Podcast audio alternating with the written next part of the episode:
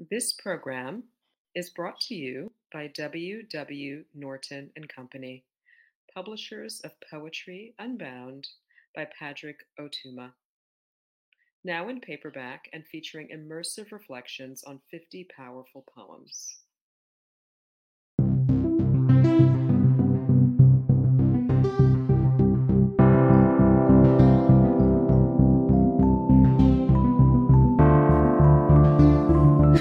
I'm Rachel Eliza Griffiths and Poem a Day guest editor for the month of February. I hope you enjoy today's offering brought to you by the Academy of American Poets. Thank you.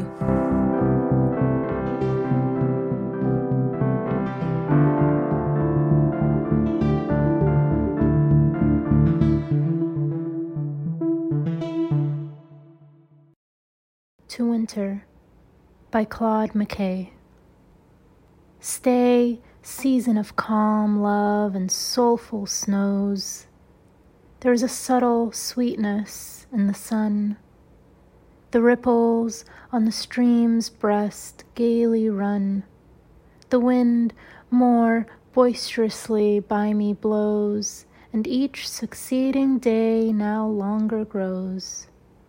The birds a gladder music have begun, the squirrel full of mischief and of fun.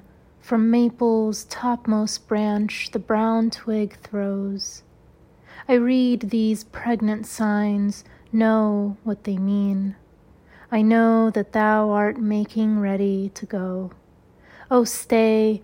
I fled a land where fields are green always and palms wave gently to and fro, and winds are balmy, blue brooks ever sheen to ease my heart of its impassioned woe.